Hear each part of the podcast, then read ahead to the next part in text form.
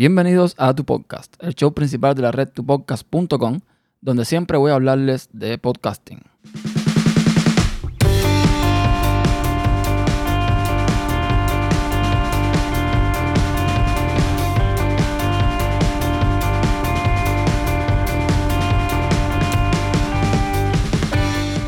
Hola a todos, soy Ernesto Acosta y te doy la bienvenida a un nuevo episodio para hablar de eso que tanto nos gusta, que es el podcasting. Y voy a retomar un poco mi anterior episodio donde les comenté acerca del hardware que uso para grabar. Y les dije, y cito textualmente en el, episodio anterior, que el hardware que les estaba mostrando era el que tenía temporalmente. Y es que ahora estoy grabando con nuevo hardware. Y si tú me sigues en redes sociales o si me tienes en algún grupo de Telegram por ahí, pues sabrás de qué hardware estoy hablando. Estoy hablando de un dispositivo que tiene a la mayoría de los podcasters babeando literalmente. Y es que Rode se ha sacado de la manga un dispositivo que es único en su clase. O por lo menos yo no conocía ninguno igual. Y es que nos ofrece la Rodecaster Pro, un mini estudio de podcasting. Y en este episodio les voy a contar cuáles son los pros y los contras que yo les estoy viendo en prácticamente dos días y poco menos quizás de uso. Así que nada, arrancamos ya.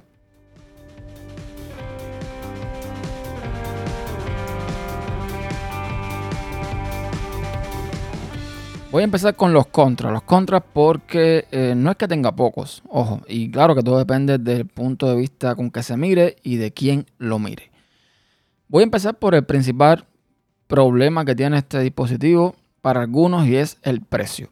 Estamos hablando de que la Rodecaster Pro cuesta alrededor de unos 599 dólares, que no es poco dinero, es bastante dinero. Lo que pasa que como yo lo veo, y no es que esté justificando, sino por lo que estoy probando y estoy viendo, es que esos 599 están para mí, para mi opinión, más que justificados. Es un dispositivo de estos que, tú sabes, como Apple, ¿no? Que uno dice, no, un iPhone te cuesta tanto o un MacBook te cuesta tanto, pero bueno, esa persona que lo compra mm, le vale la pena, le resulta bien lo que pagó por el teléfono o por la computadora por H. Pues en el caso del podcasting, este dispositivo es exactamente igual.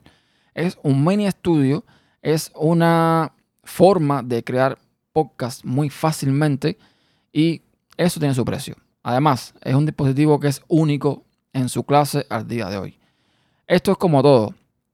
Hay sus, eh, hay quien se queja, hay quien no se queja, pero tengan en cuenta que a veces buscando buen equipamiento, comprando un micrófono aquí, una mesa allá, un cable por allá, un brazo por aquí, lo que sea, al final gastamos a veces más, mucho más dinero. Entonces, eh, bueno, esto es a gusto cada cual. Después voy a comentar acerca de eh, las bondades de esta mesa y por qué el precio para mí es bastante Ok, no es lo más asequible del mundo, pero tampoco es lo más complicado. O sea, no es una cosa que tampoco sea súper, súper, súper difícil de adquirir. Tiene un precio ahí medio contenido. Carillo, independencia de, cómo lo veas y de quién lo vea, pero que comparado con otros dispositivos o comparado... Mm, bueno, mira, comparado con no, no voy a comparar. Si tú eres podcaster y tienes tiempo limitado y simplemente quieres sentarte y grabar, esos 599 están más que justificados. Pero bueno, ya llegaremos ahí. Vamos a ir con las cosas que le veo que son negativas. Y son cosas que creo que todas se pueden de alguna forma eh, solucionar mediante firmware. Recordemos que esta mesa es eh, digital, o sea, todo el procesamiento que tiene interior es digital. El firmware controla la mayoría de todos los eh, controles análogos que tiene. Y todo se puede solucionar mediante eh, una actualización, como quien dice. Solo funciona con Windows y con MacOS. Y esto la mayoría puede que ni fu ni fa, pero para mí, que soy usuario de Linux, que Linux es mi sistema operativo, digamos que diario, pues es un problema. Yo conecto esta, esta mesa a Linux y lo ve como un dispositivo USB.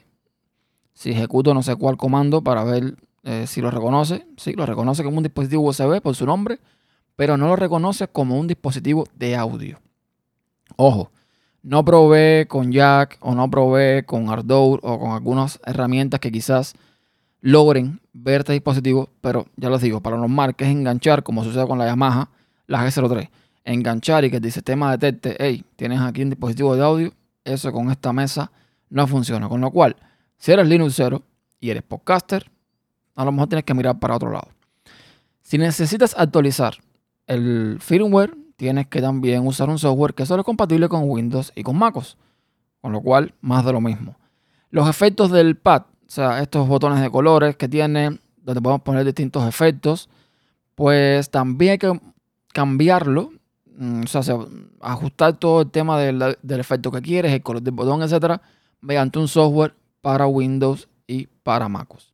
Hablando del efecto del pad, hay algo que no me gusta mucho y es que tú no puedes salvar los efectos que tienes ahí configurados.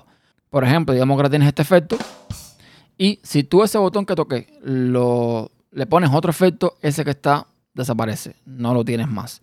Entonces hay que tener eh, cuidado con esto. Lo que yo hice fue, antes de modificar nada, porque el intro y el outro de este podcast ya está en la mesa como tal, es tocar un botón y ya sale.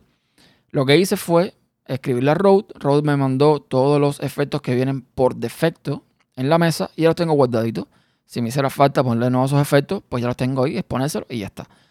Entonces, esto es algo que, mm, bueno, eh, se puede, se puede, mediante la misma mesa, mediante el mismo dispositivo, grabar algo y guardarlo como un efecto. Pero el software para eh, grabar o para especificar qué efecto quieres con tal botón en tal color es un poco limitadillo al día de hoy. Hace lo básico. Cambiarle el color al botón, poner el efecto de audio que quieres o la música que quieres y poner entre tres opciones, creo que es play, poner un loop, o sea, que se repite constantemente y ponerlo en otra opción que no me acuerdo ahora cuál es. No más que eso. Seguimos. Eh, queremos grabar y tenemos dos opciones. Podemos grabar mediante la salida USB a un ordenador, como haríamos con cualquier mesa, o podemos grabar usando la micro SD, como estoy haciendo yo ahora mismo. Ahora, ¿qué pasa con la micro SD? Hay un problema para mí que tiene y es que eh, la Rodecaster Pro ahora mismo no permite poner la grabación en pausa. ¿Qué significa esto? Si alguien me haga por teléfono, si quiero ir al baño, si tengo que detener la grabación por algún motivo, no puedo. No hay forma de darle a la pausa. Tengo dos opciones. Supuestamente añadir un marcador con un botón azul que tiene, que tú pinchas, añadir marcador. Y esto supuestamente te crea alguna especie de marca. Marca que yo probé rápidamente en Audacity y no voy por ningún lugar. No sé cómo es que funciona bien esto. O puedes simplemente parar la, grabación y volver a iniciarla después, pero ya esos son dos archivos diferentes. Tengan cuidado con esto. Lo otro malo que tiene la micro SD es que no graba en multipista todavía. Y digo todavía porque Rode va a lanzar una actualización donde se podrá grabar directo a la micro SD en multipista. Otra opción que no tiene, que sería bueno también que tuviese, es poder escoger en qué formato quieres grabar la micro SD. Por defecto es WAV. Pero si por ejemplo quieres usar FLAC como yo, o quieres simplemente grabar en MP3, porque eres de estos podcasters que ni editan ni hace nada, graba tal cual y ese MP3 lo lo agarre, lo sube a algún lugar y más con la facilidad que te da la mesa de que tienes tus sonidos, tienes tus cosas, o sea, que básicamente todo lo que es mm, en postproducción no tienes que hacer mucho, pues no tienes esa opción.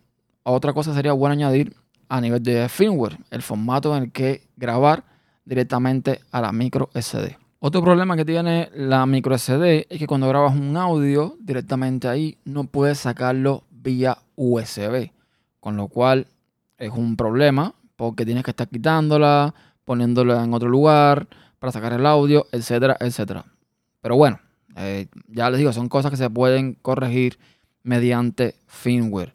Y eh, me es más cómodo grabar en la micro SD porque todavía no logro agarrarle el truco a Reaper.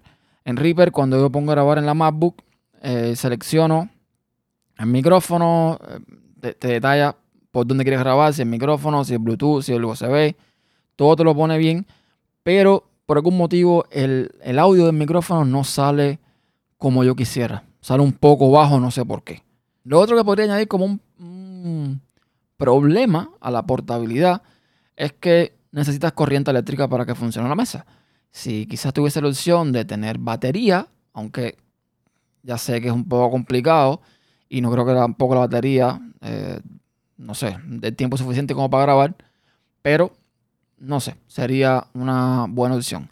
Y quizás como último, y más que un contra, es una sugerencia que le hiciera a Rode, es que si lograran hacer, porque este diseño está bastante contenido con todas las opciones que tiene, pero si lograran hacer, en vez de una, una mesa con cuatro, con dos micrófonos, con dos, y bajar un poquito más el precio, pues eh, seguro estoy que va a ser un éxito de ventas. Aunque hay que cambiar bastante el diseño de algunas cosas, porque les digo, con estos cuatro micrófonos que vienen ahora mismo, el diseño ya está bastante bien contenido y bien distribuido. Ojo al dato. Pasamos entonces a la parte de los Pro, de lo que me gusta de, esta, de este dispositivo. Primero, la calidad de audio y monitoreo. O sea, yo con la Yamaha G03 me incomodaba muchísimo el hecho de que si le ponías un poco más de ganancia o se subía mucho el volumen de los auriculares, yo sentía siempre un ruido blanco, una cosa ahí media molesta, que, en fin, mm, no, tampoco quiero pedirle peras al olmo. La Yamaha G03 es una mesa que no es profesional, es simplemente una mesita doméstica, está claro. Pero, no sé, o sea, yo veo un, un salto de calidad enorme entre esta Rodecaster y la Yamaha, incluso hasta en la voz. Pero bueno, eso soy yo. Lo otro es que eh, es muy portable. Quitando el tema de la corriente eléctrica, es muy portable. Un dispositivo que aunque es bastante grande, es casi el tamaño de una laptop o un poquito más grande, depende de la laptop que sea, pues no pesa mucho. Lo puedes meter en una mochila y andar con él para arriba y para abajo, llevártelo por aquí y para allá y puedes grabar sin ningún problema. Es muy, muy portable. El hecho de que tenga micro SD y no dependas de una laptop o PC para grabar es un plus, pero grandísimo. Es, lo hace mucho más portable todavía, o sea, que es, es genial. La pantalla táctil es excelente. Y digo excelente, yo estuve haciendo unos videos para un review y eh, lo hice afuera. Y, el brillo de la pantalla, estupendo. El sol ni me molestaba. O sea, el, táctil responde muy, muy bien. Es como tener un pequeño smartphone ahí en, en, la Rodecaster. Funciona perfecto. Me encanta la pantalla. Está muy bien. Plus, bueno, tienes cuatro entradas de micrófono, una entrada USB y al mismo tiempo salida. Tienes una entrada de teléfono o una entrada de teléfono, una entrada de audio, digamos, con el jack 3.5, que puede ser desde un teléfono, un tablet, una, una computadora lo que tú quieras que puedas poner por ahí para que entre audio. Tienes una entrada por Bluetooth, que también, cualquier dispositivo Bluetooth que tú quieras, lo puedes meter también por ahí. Tienes cuatro salidas para cada eh, micrófono, para monitorear cada voz de cada micrófono. Tiene dos salidas para monitores, o sea, las dos salidas left-right, para que sea en estéreo, la salida de monitores, de bocinas, monitores. Tiene eh, la salida USB, como les decía, y tiene una salida de audio en la parte de frente que es un jack 3.5 que es global. Esa salida, por ahí sale todo, todo, todo, todo, todo, todo lo que reproduzca en la mesa. Que eso se presta para un montón de cosas. Por ejemplo, si tú quieres, en mi caso, yo puedo conectar la mesita Yamaha a Linux y yo puedo decirle con un cable que salga de la Rodecaster y que entre por una línea de la Yamaha, que todo ese sonido que salga de la Rodecaster lo capture la Yamaha y lo ponga en Linux. Con lo cual, yo podría grabar directamente en Linux usando todo, esta, todo, esta, todo este cablerío, ¿no? Pero además, si quieres, por ejemplo, tú dices, ah, pero es que nada más tengo cuatro micrófonos, eh, ya tengo ocupado un teléfono por Bluetooth con una persona, además tengo ocupado, eh, no sé, otra entrada de audio por, por la ya 3.5 que tengo eh, conectado ahí un, una PC en Skype y además tengo ocupada también, me está entrando audio por la, por la computadora mediante el USB de una sala Jitsi o una, una, videoconferencia. Fíjense cuántas entradas posibles de audio tienes. O sea, para grabar a personas en entrevista. No, pero me hace falta aquí mismo ahora en el estudio, pues tener cuatro personas más. No hay problema. Otra Rodecaster o otra mesa. Y como expliqué anteriormente, la salida global de audio enganchas y ya está. Si tienes dos Rodecaster, tres Rodecaster, para 16 personas, un ejemplo, la última de la cadena que vas enganchando. O sea, sacas el audio por la parte delante del audio global, lo metes en la otra Rodecaster por la entrada de audio de 3.5, fíjense, y así sucesivamente cuantas Rodecaster tú quieras. Y la última, esa es la que graba y captura todo el sonido que viene a través de todas estas Rodecaster. Digo yo que debe funcionar, no sé. Es algo que se me ocurrió así de, de pronto ahora. Tienes ocho posibles efectos o música en los botones del pad. Eso es bastante, bastantes opciones, de hecho. O sea, eh, eso es muy mejorable. Quizás tiene, o sea, hay un contra que no mencioné, que ahora me, me acabo de acordar, y es que el pad, cuando tú reproduces un efecto, por ejemplo, ese efecto que es un poco más largo, si yo quiero, mm, digamos, detenerlo antes de que termine, no puedo. Cada vez que toco el botón lo que hace es reiniciar el efecto, por ejemplo. Eso es algo que a lo mejor se puede corregir a nivel de firmware, supongo, pero ahora no funciona así. Sería ideal, sobre todo, por ejemplo, canciones que son muy largas o audios que son muy largos, pues poderle darle al play una vez y una vez que le vuelvas a dar, pues que se detenga. Eso es un contra que tiene que no, no, había mencionado. Pero bueno, eh, tienes ocho formas de poner ahí efectos y cosas y, eso te hace prestar mucho para un montón de cosas. Tienes además grabación multipista. Eso fue una funcionalidad con la que no salió inicialmente, pero todos los usuarios empezaron a, protestar, a pedir, a pedir, a pedir, y con una actualización de firmware, pues ya tienes grabación multipista. Recuerden, grabación multipista en una computadora. Todavía en la micro CD no la tienes. Tienes, a ver, este es el punto creo que hace que este dispositivo valga la pena para muchos podcasters. Muchos podcasters, muchos de ellos, tienen conocimientos de audio, pero muchos no. Y este es un dispositivo que tú te sientas delante de él, configuras cuatro opciones muy fáciles de entender, muy fáciles de ver y ya está. Es grabar y ya está. No tienes que complicarte que si darle más ganancia por aquí o más compresión por allá o no. Simplemente tú activas un par de cosas. ¿Compresor quieres? Sí. ¿Quieres eh, reducción de ruido? Sí. ¿Quieres ganancia por aquí?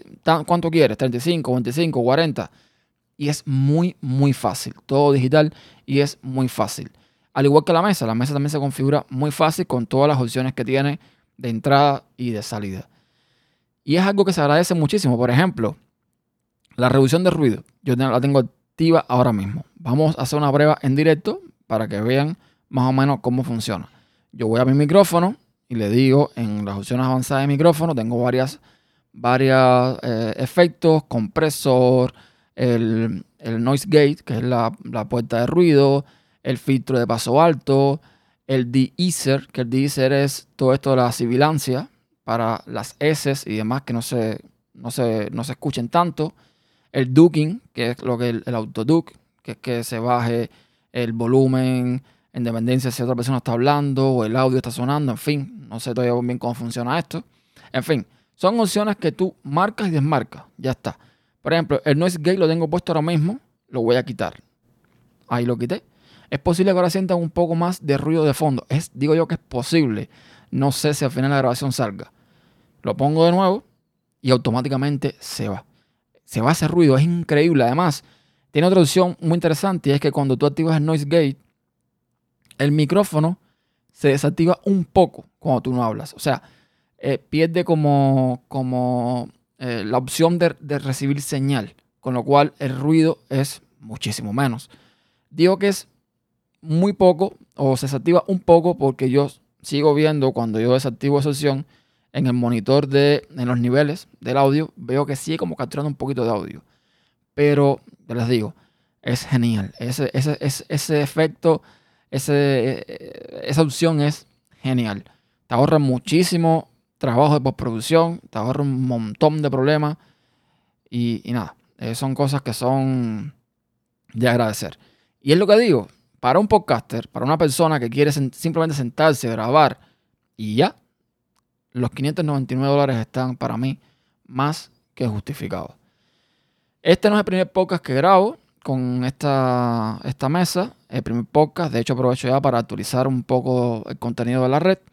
fue eh, uno que grabé con mi pareja en un podcast nuevo que salió en la red que se llama Inmigrantes. Un podcast donde estamos, o vamos a intentar hablar sobre la experiencia que hemos tenido de, eh, desde que salimos de nuestro país y llegamos a otro país y todo todo el rollo de vivir y sobrevivir a una nueva cultura, a nuevas cosas, etc. Se llama Inmigrante, ya pronto estará en, todas las plataformas. Ya está en Spotify, ya está en Google Play, me falta iTunes. Pero bueno, eh, este, el primer podcast que grabé fue ahí. Lo hicimos directamente en la micro CD. Como les digo, no es multipista, un solo audio. Grabamos con dos micrófonos. Grabamos con el Rode, este que estado hablando, y grabamos con la TR 2100. Es bastante o sea, bastante simple, bastante eh, efectivo. Por ejemplo, si tú tienes eh, micrófonos Rode, por ejemplo, los Procaster, el Broadcaster, los NT, en la mesa tiene ya opciones para cada micrófono y me imagino que ya Rode calibró todas esas opciones para cada tipo de micrófono. Pero si tienes un ATR o tienes un micrófono condensador genérico, también tienes las opciones dinámico genérico o condensador genérico y ya está. Y se escuchan perfectamente. Es una cosa que es una calidad excelente. Y nada, yo voy a dejarlo por aquí de momento. Si quieren, eh, yo tenía algunos videos preparados, todavía no me he decidido lanzar la review. Pero si quieren que lance la review en video, pues me lo hacen saber. Y yo, claro que lo haría en cuando tenga un tiempo. Y nada, cualquier comentario, cualquier cosa que, quieran decirme, que quieran eh, comentar, ya saben que en tupodcast.com lo encuentran todo perfectamente. Entonces, nada, gracias por escuchar. Espero que eh, les haya gustado. Cualquier duda que tengan para con este dispositivo, me la pueden hacer llegar igual por las vías habituales de comunicación. Y nos escuchamos en la próxima. Chao.